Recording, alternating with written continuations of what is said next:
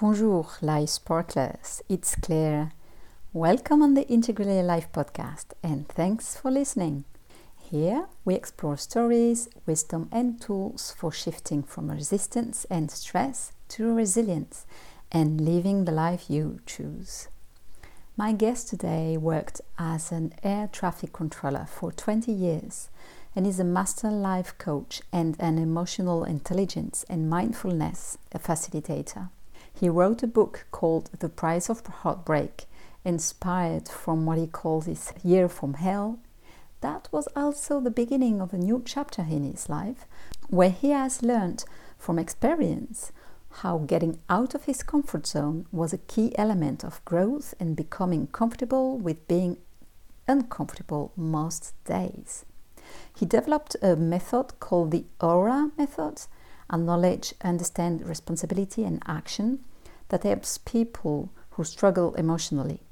Today, he is committed to sharing his journey of growth with others to inspire and connect. And yes, Rick is coming back from the second time. This is the second episode. So if you didn't listen to the first one, well, go and listen to it.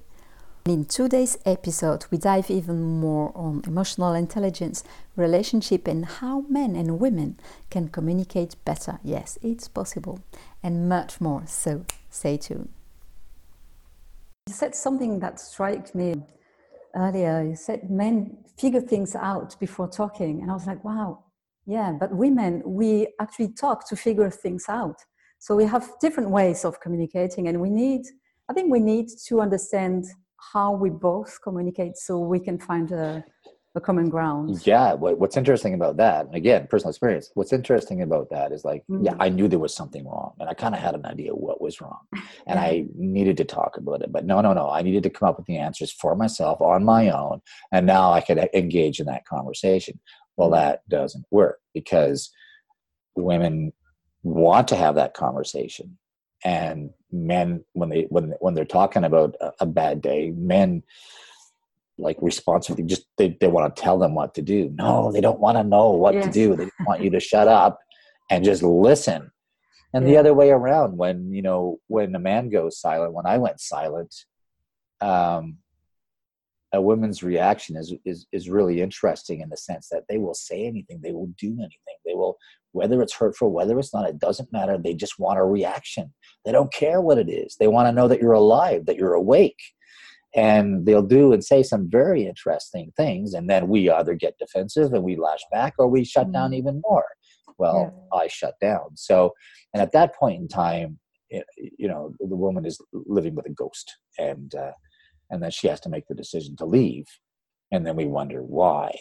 So um, yeah that's uh, that's that kind of uh, path you know and then you know frustration turns to resentment and then resentment turns to uh, uh, what is it um, that something more than that. But once you get to the um, once you get to that point then there's some really serious work to be done. So if you can tackle the point at resentment, then yeah. you have a better chance of understanding each other. But what you said is so true. Like we we both speak English, but we're on different planets when it comes to yeah. trying to vo- verbalize that. And men are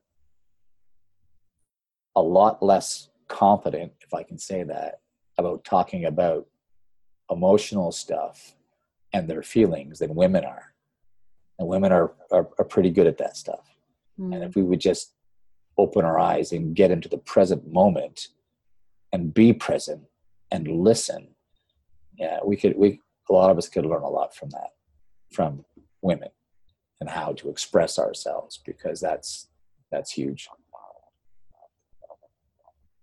Yeah, wow, listening, yeah.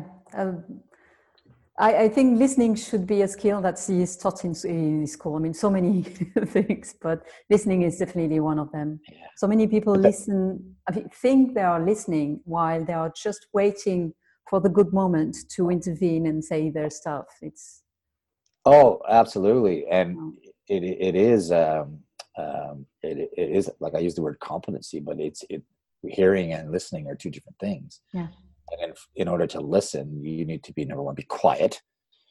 Well, I think my grandmother told me that's why we have two ears and one mouth. You should be listening twice as much as you should be talking, and uh, which is true. But you you get to the point where um, there's different kinds of listening. If you're if you're listening and and and like you just said, you know, the other person has said something, and now you're formulating an answer in your mind, mm.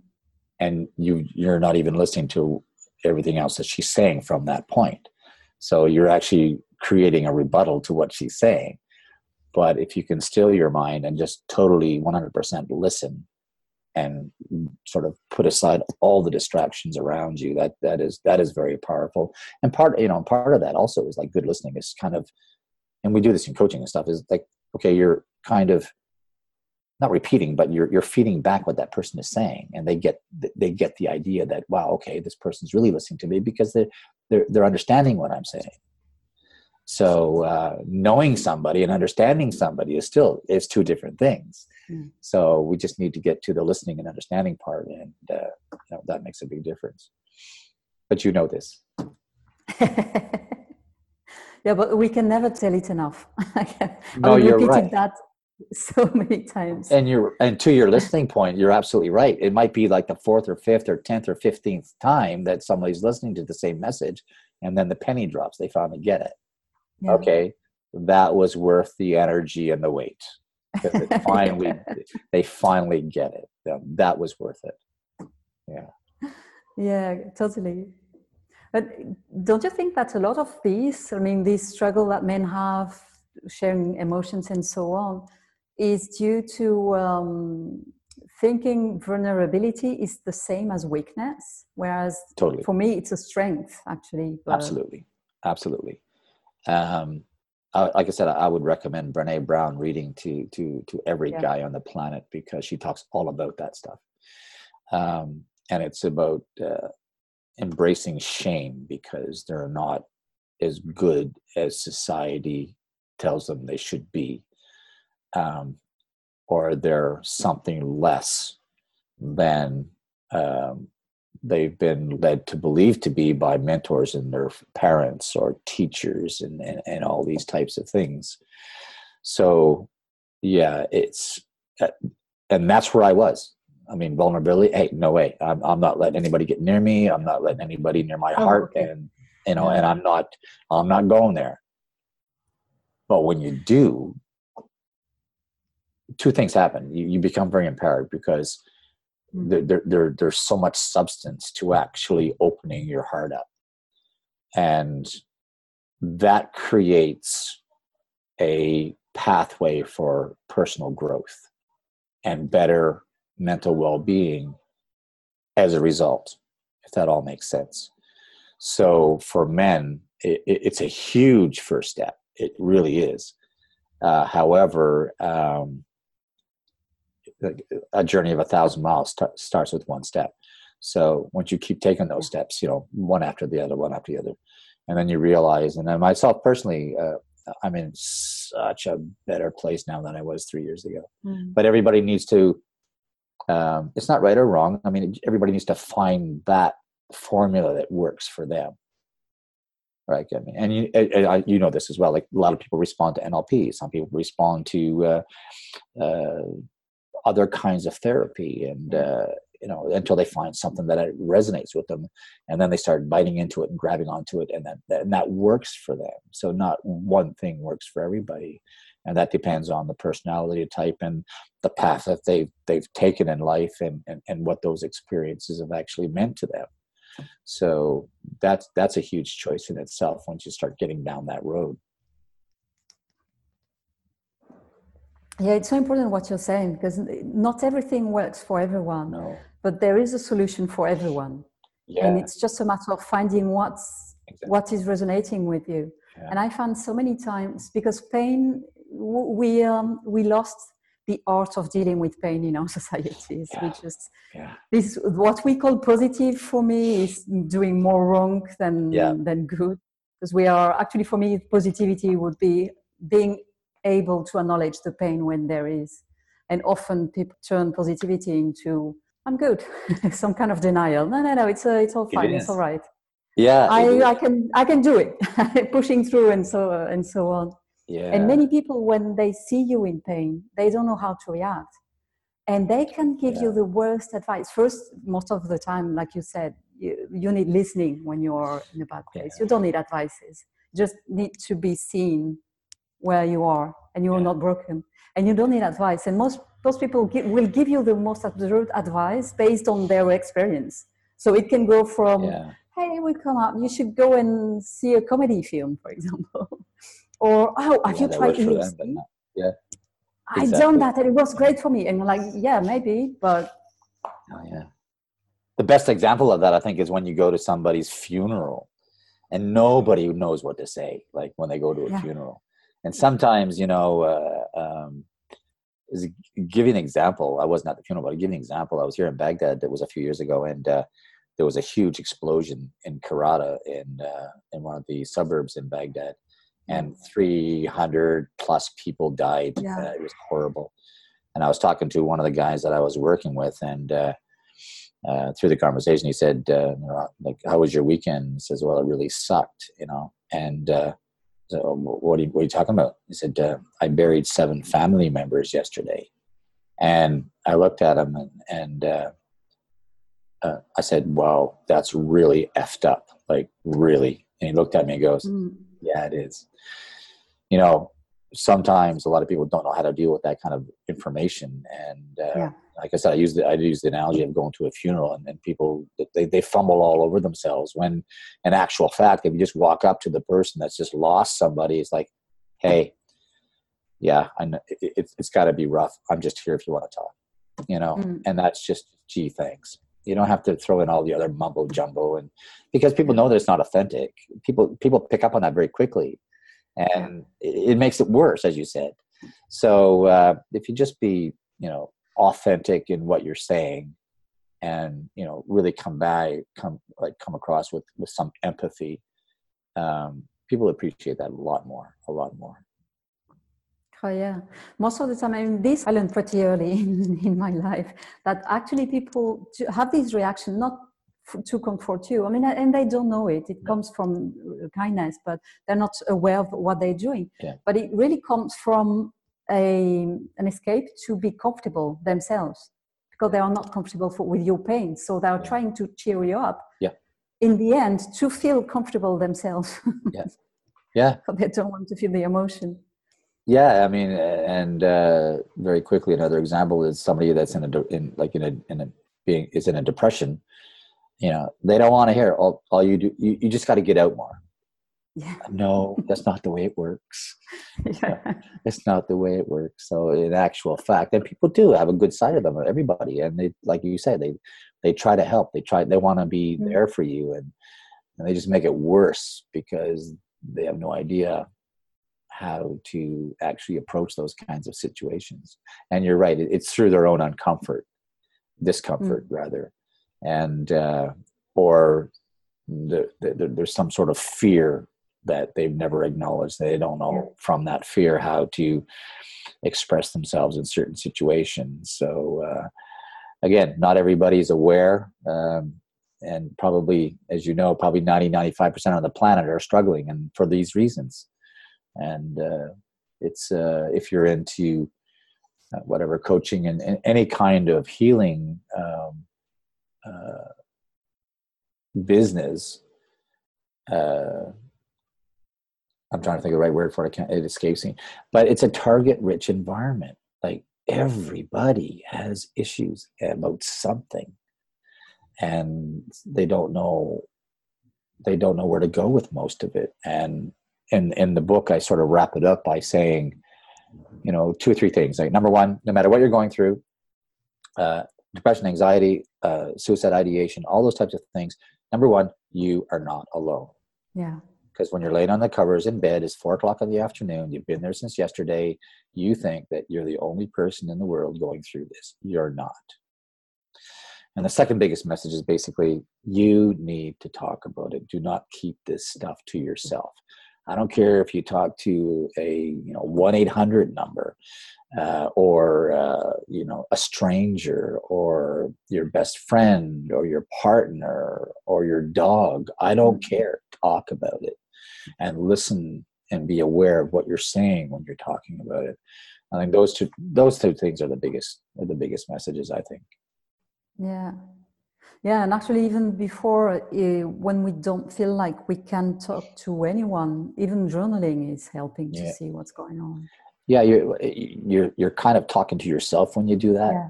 So. Yes. Um, obviously if you walk around talking to yourself out loud i mean people are going to think you need to be checked in somewhere not a good plan but um, yeah so uh, yeah journaling does that and like i said the historical the, history the historical yeah. trail of journaling is really really helpful because you can go back and look at some of those things you wrote and realize gee i don't think those things anymore you know they don't have somebody said once that it's uh, a memory without the pain becomes wisdom or something like yeah. that. Yeah. So yeah, been through that, and that's it's very very true. Actually, it's just so much more relaxing when you get to the other side of that. Yeah, and I think for people struggling, because we said that, but surprisingly, a lots of people go through depression without being aware of what's going on, and so they will never yeah. say, yeah. they will never acknowledge to themselves that they have a depression. No. They will they will say stuff maybe like I'm a little bit stressed or I don't yep. having a bad day. Sleep that much yeah. or exactly. In a bad mood. But you don't hear and if no. you don't ask the questions, they will never say what's going on and they they don't know. So right. journaling can be a, a, way as well to become aware of that because yep. it, for I don't know if it's the 19th uh, day in a row you write i'm not feeling well and i'm not sleeping and you yeah. can you have a record of that and you can yeah. go back and say wow i've been feeling that for three months now maybe yeah. there is something maybe it's not just a bad day it's it's something more yeah you're right. We get wrapped up on uh, we get wrapped up in our own day-to-day thing day after day after day. Mm. we get on automatic. We're not really paying attention to what's going on around us even and we're just sort of sort of trapped inside our own head when we get to that point. And it, it usually takes something or someone to kind of break that down break through and say it, it, what's going on with you? And sometimes you know it's interesting with people with depression uh, again we avoid we avoid those com- uncomfortable situations. We know something's wrong but we're afraid to ask you know and even as a friend or, or a partner like uh, you know sometimes when you're saying like hey are you okay? And then it's all all of a sudden it's like well you know what? I'm not. And you're the first person in mm. two and a half months to actually ask me that question. Thank you. And they don't really necessarily have to have an answer at that point but it's enough to probably open that door and make mm. that realization if that makes sense yeah yeah very true yeah yeah so, at what point did you, because you began to journal for yourself, yeah. like if I understood well, it was a kind of healing process for you as well. Yeah. And at what point did you decide, or did it become okay? I, I this is becoming a book. I have to to publish that. I mean, not. I, I know that it's not exactly a journal you you wrote. No. Uh, yeah. You're right. A couple of people close to me um, um, it's a short story actually, but a couple of people close to me said uh, they read some of the stuff that I was writing, um, and they said, "Wow, this is really powerful stuff. Like this is really really good." And yeah, whatever. I mean, you know, lots of people are very very good writers, and you never think yourself. Again, this is the whole thing about being kind to yourself. You never think of that what you're writing yeah. is like any good or not, and yeah. and then when that kind of seed kind of started to germinate, and I it literally I, I, was doing it randomly haphazardly and then i had to put all these pages out on the floor in my apartment and i had to then go through it geographically and put it all together and i and i put it all together and then i'm still and then and then some people make the mistake okay well i can make this better. And you can do that for years and years and years and never publish mm-hmm. the book. I mean again somebody else said once that uh, publishing a book badly is better than publishing a book a good book that was never that was never done if that makes sense. Mm. so you know it's better to go through that process and it is a learning process. So a friend of mine was uh, his wife was visiting she worked in the publishing industry for about 19 years as a as a, as a representative. And uh, i gave her the transcript and she read it twice in two days and i remember he had her he he was showing her around work and i i came out of the office at the end of the day as, as they were walking down the hall and she, and as I came out of the office, I was actually literally walking beside her, and she takes my hand my right hand with both her hands. And she said, Rick, she said, seriously, you need to put this out there. it's a powerful message and you need to do this. And I thought, wow.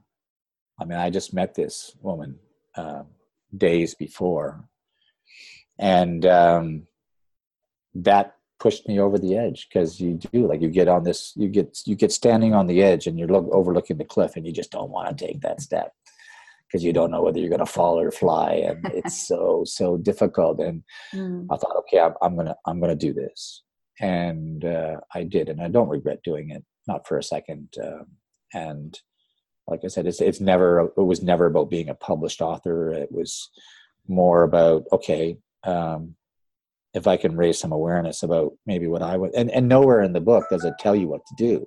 Yeah. It's just my experience. And if you can resonate with that, and there's like, I don't know, five or six things at the very end about what I learned from all of that and, and maybe what I was going to do differently. Um, and I've lived up to most of that stuff over the last couple of years. So that was the that was the part that was that one little conversation that pushed me over the edge to say get over myself get over my fear um, put my vulnerability out there and do it so it was that very short kind of 30 second you need to do this which pushed me over the edge and it was scary and sometimes when i think about it now it's still a bit scary but it's okay it's okay it makes me think about what we were saying about um, this feeling that when we are struggling, we feel like it's only us and everyone yeah. around us is happy. oh, yeah. After, and we are the only ones struggling. But once we begin to talk, we realize, okay, everyone has a story. Oh, God. Yeah. I mean, you know, I think the only common um, uh, resonating factor when people start you know talking about their experiences because it, when the, you talk about it it triggers something similar in the other person is basically what you were feeling how you got there and all the players and what happened are all different but it's that like okay heartbreak yeah everybody goes through it yeah i get that yeah. all the players the story the journey it's all different but that feeling is the same and that's kind of what people resonate with. Yeah, I felt that very same way. And I really sucked. Now let me tell you the part that I get to where I had, you know, and and then they then they trade circumstances.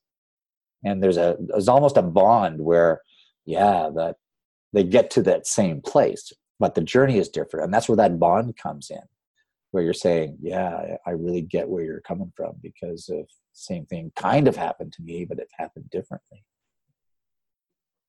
Yeah. And I love what you say that you don't share, uh, you don't give advices or you don't tell people what to do, but no. only, first off, like you say, only being recognized, being being able to read, okay, someone or hear. And that's why I'm doing mm-hmm. this podcast, by the way. It's yeah. in, a, in a similar way of I know for myself when I began to own my story for myself first, that was powerful. I was yeah. the same story that was shutting me down for literally for yeah. years yeah. became just who I am, and, I, and, it's also part of my story. It's also uh, made me more resilient today, and it made me who I am. Yeah. So why should I be ashamed or whatever? Uh, Absolutely. You're you're the one, but you do that to yourself. Yes, I do exactly. that to me. Yeah. Nobody else is thinking that, only me yeah i'm not good enough yeah exactly so yeah i mean you're absolutely right and uh, we can be very cruel to ourselves and uh, but again like i said it's a journey and um, when people start sharing um, and they open that door it's almost as if you have now kindred spirits because yeah i get that I understand where you're coming from and uh, and then what's interesting after that conversation happens is the different stories that people have about getting better, getting well, moving on. Those are yeah. interesting as well yeah. because everybody knows why they got to like having their heart broken, and it's diff- it's interesting how you know they take ownership of that and, and move on to something that's different and more healthy. that makes sense. Yeah. yeah. and only and again because we we shared a lot about how you can be in a very bad situation and not seeing that or not wanting to yeah. to see and so hearing and or reading stories of others can help actually uh, actually recognize oh um, actually yeah. i'm there so maybe i could do something about this. But then yeah. the, also the experience of the other person being there and back or forward? Because you're never going back you're always going forward. So it yeah, also you don't have a choice there yeah. You, you it gives possibilities as well. Because often when you're at the bottom of the of the speak you don't even see where or how you could get out of there.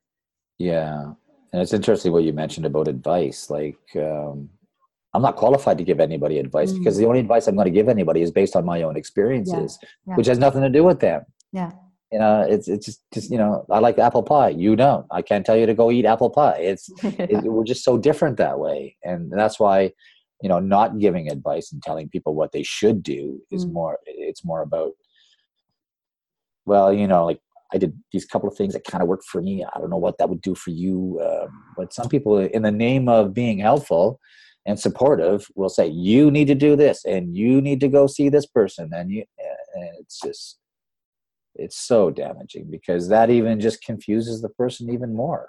Yeah. You think about the times when somebody has tried to tell you to do. It's like, well, should I do that or should I not? No, maybe I think I'm on the right track, but then that's per- maybe this person is seeing something I'm not seeing. Well, of course they are because it's based on their life and their experience. So yeah, yeah, advice is not a good thing sometimes.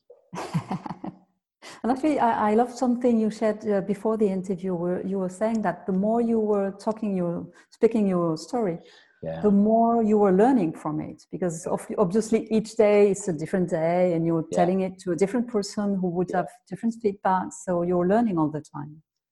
It's true, and you know sometimes the other person that you're talking to uh, brings out everybody. I think brings out a different part of you. I think, and mm. uh, um, during those experiences, I didn't even realize that I was doing it for the first couple of times. But then I started paying attention to what I was saying. And I was paying attention to how they were responding to mm. what I was saying.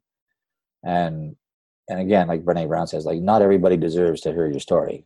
Totally, you know. So, you know, it, it's okay to be uh, uh, very be picky and choosy about who you share those things with.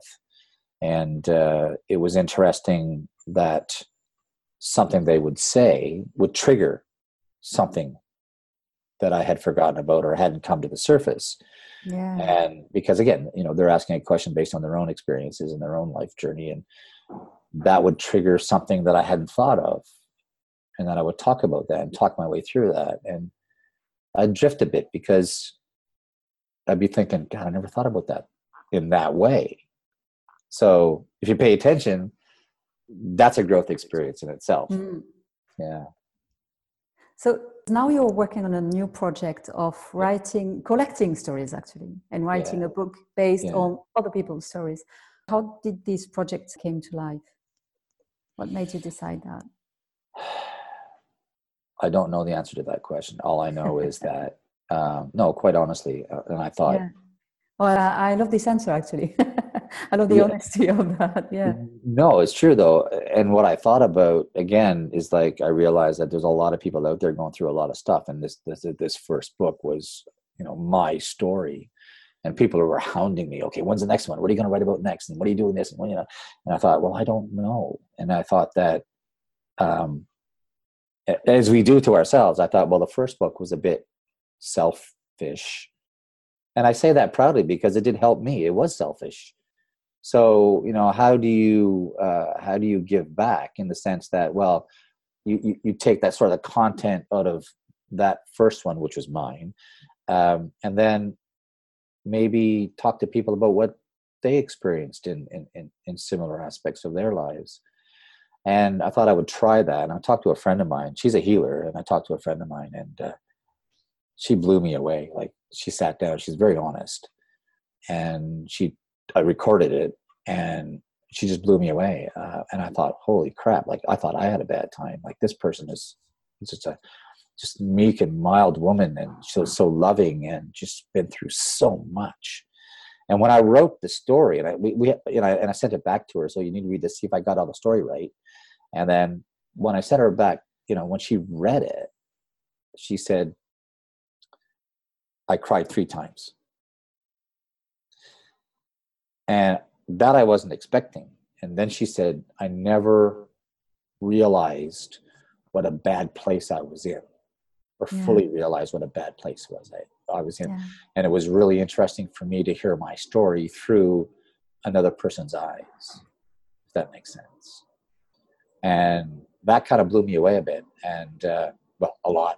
And I thought, wow, like maybe I've touched on something here about you know people's reincarnations in life because yeah. we all a lot of people go through that. And just her saying, I was reading my own story, almost removed from it. And it was so emotionally impacting for me that like I really loved it. And we made some some changes to it. Now the second story was my daughter.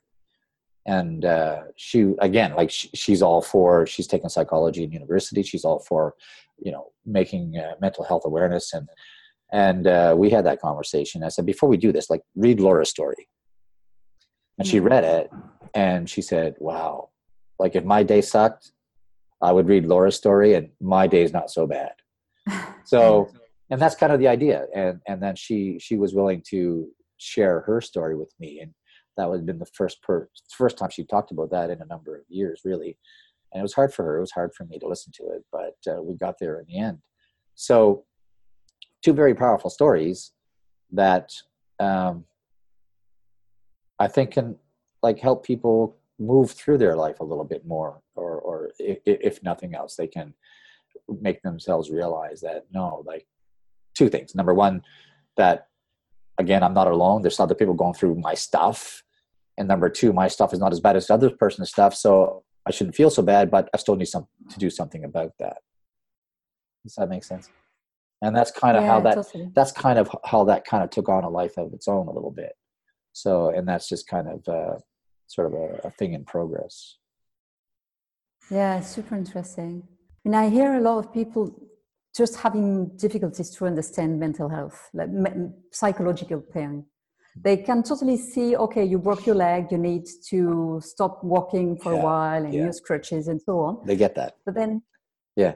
you're being depressed it's like just get out and see people. Yeah. and they, they have really a hard time feeling that it can it's it is pain. It's not well, being it in not doesn't yeah. make it less or more uh, a pain so it's really for me it's just impossible to compare um, stories and, and psychological pains because it's yeah. all about the situation is not enough it's all about how do you live this situation how aware yeah. are you of your emotions and how can you deal with them yeah and i think that's kind of where the shame comes in mm. i think you know and and yeah. people wrap that kind of story that you just described around shame and then you know they struggle with it even more um, yeah. and uh, the other thing is about you know if you speak about these types of things from a physiological standpoint the, the, the mind the brain it, it doesn't know the difference between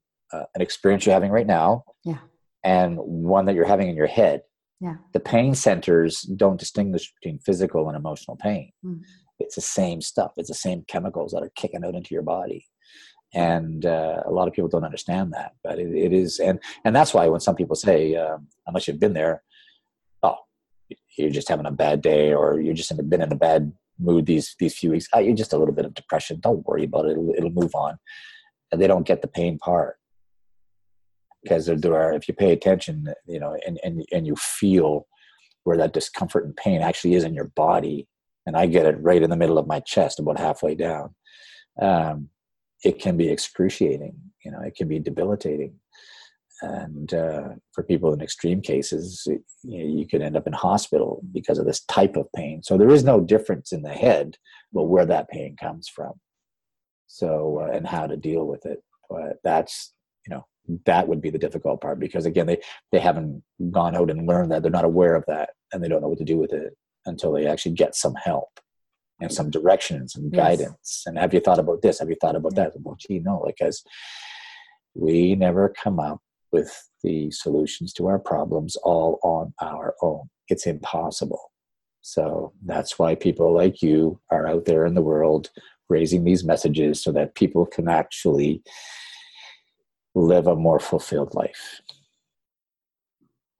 Yeah, it's a story of a friend having his glasses on his uh, on his nose and asking you where his glasses yeah. are. Yeah. you not see them because they are just Yeah. I mean, I've done it. I've been Yeah. work. I've been working on the house, walking around with a hammer in my hand, saying, "Where's my hammer?" You're carrying it. Oh, right. Okay.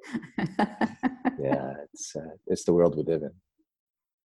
And I have actually a question about working on, on that book. Where is the line be, between, um, I mean, as an enabler of people telling their story, how do you live, uh, how do you deal with sharing sometimes intimate stories with still keeping uh, authentic and honest, but at the same time respecting the boundaries of the person sharing the story? So that they don't feel pushed, you know, to to share, I don't know, too much for them, or to go where they don't want to, or Yeah. Um, so balancing boundaries and authentic uh, authenticity at the same time yeah, I, I think pe- people have their own boundaries, whether they're they're they're good enough boundaries or they have a lack of boundaries. I mean, that's up to up to them to decide.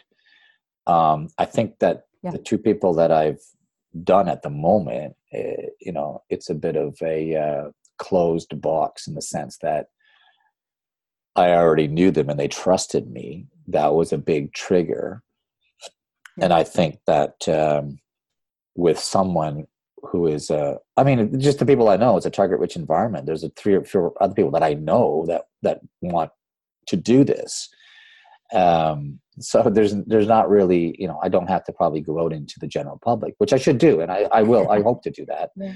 um and i think that there's a an explanation before anybody would want to share that personal kind of um, story where okay they would reply to whatever the messaging is going to be and say okay yeah i think i'd like to do this.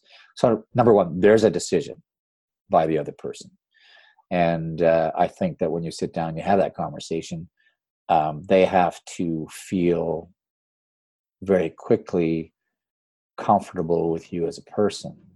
Yes. And that can come with the words that you use and how you use them and if you get a, if you give and this, this is where the first book comes in. If you give them a bit of a background say yeah i've been there done that wrote a book about it and i'm just curious to see i mean i know what i did. I'm just curious to find out what other people did.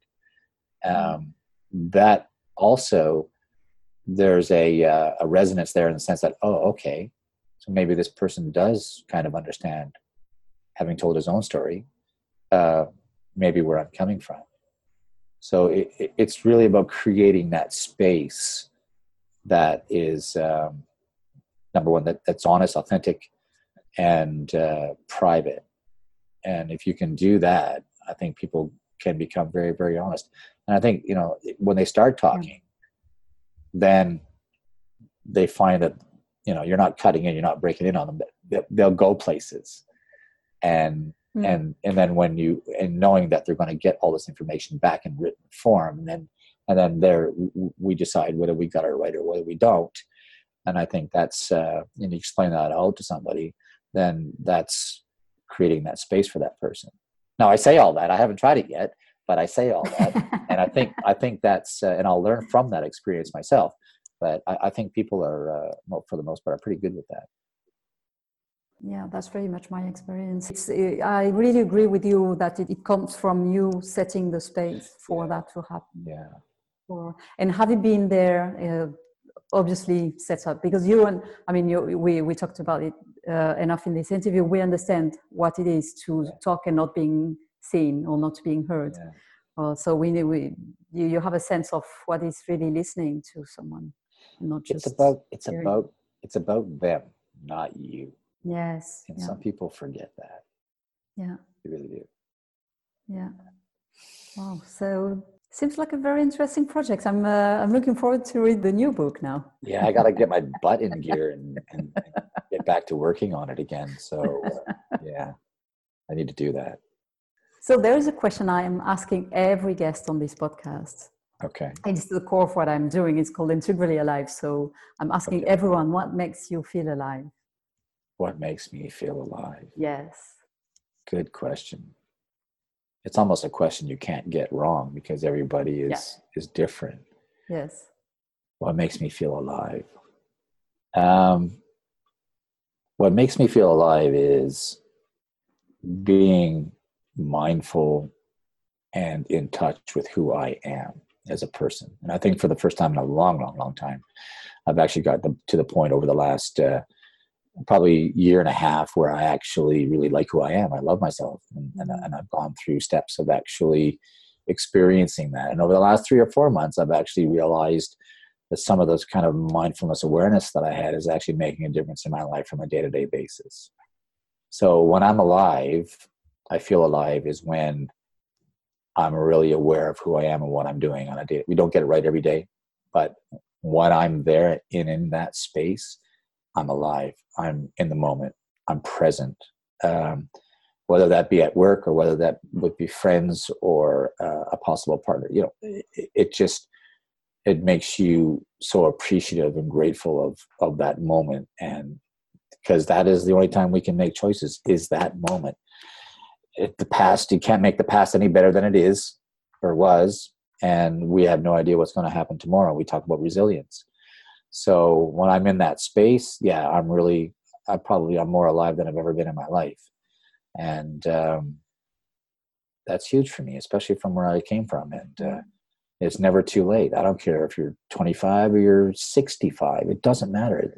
It's all about that journey and, and, and getting there. And you never really get there really Yeah. because it's it's ongoing. And and that's the empowering part about it Wow, I love that. And you're so you're so right. This is the only question I'm asking everyone, and it's so interesting.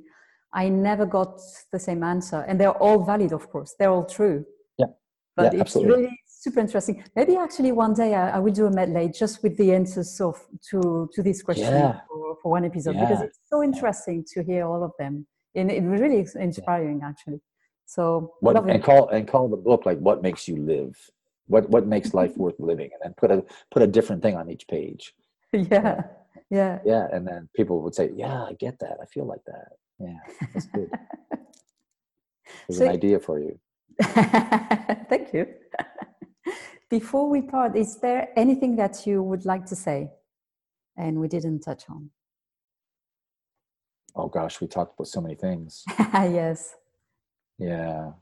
Or like a last thought you, you have and you want to.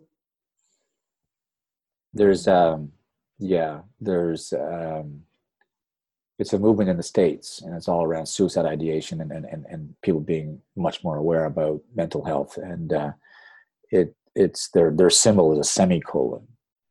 And uh actually i have it right here. I, I look at it every day and it says a semicolon is used when an author could have chosen to end their sentence but chose not to the author is you and the Mm. sentence is your life which is a very powerful message because I think we all have choice and our choices are all in the moment.